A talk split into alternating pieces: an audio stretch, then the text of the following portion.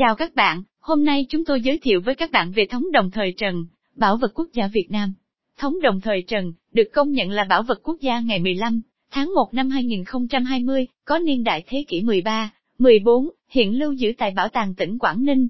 Thống có trọng lượng 15.000 gram, cao 37cm, đường kính miệng 42,5-43,5 cm, đường kính thân 45 cm, đường kính đáy 37,5 cm. Thống có dáng hình trụ, thành công, gờ miệng phẳng, loe ngang, thân vịnh tan trống, đáy bằng. Thân đúc hai đôi quai nổi đối xứng qua thân, quai thống nằm giữa hai đường gờ nổi. Bám vào chân quai là bông hoa mai đúc nổi nhiều cánh, vừa có tác dụng gia cố, vừa mang tính chất trang trí.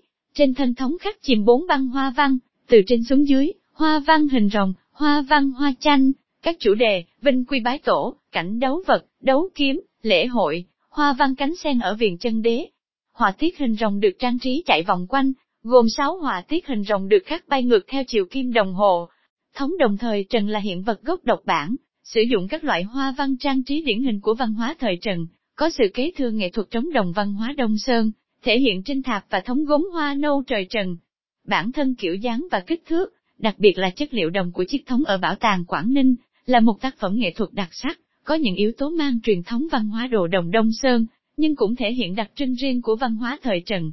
Hoa văn trang trí trên thống đồng vừa có tính chất vương quyền và thần quyền, có cả yếu tố Phật giáo truyền thống thời Trần Lê.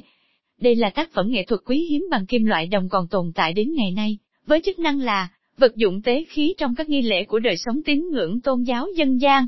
Cảm ơn các bạn đã theo dõi, hãy like và share nếu thấy thông tin hữu ích nhé. Hẹn gặp lại các bạn.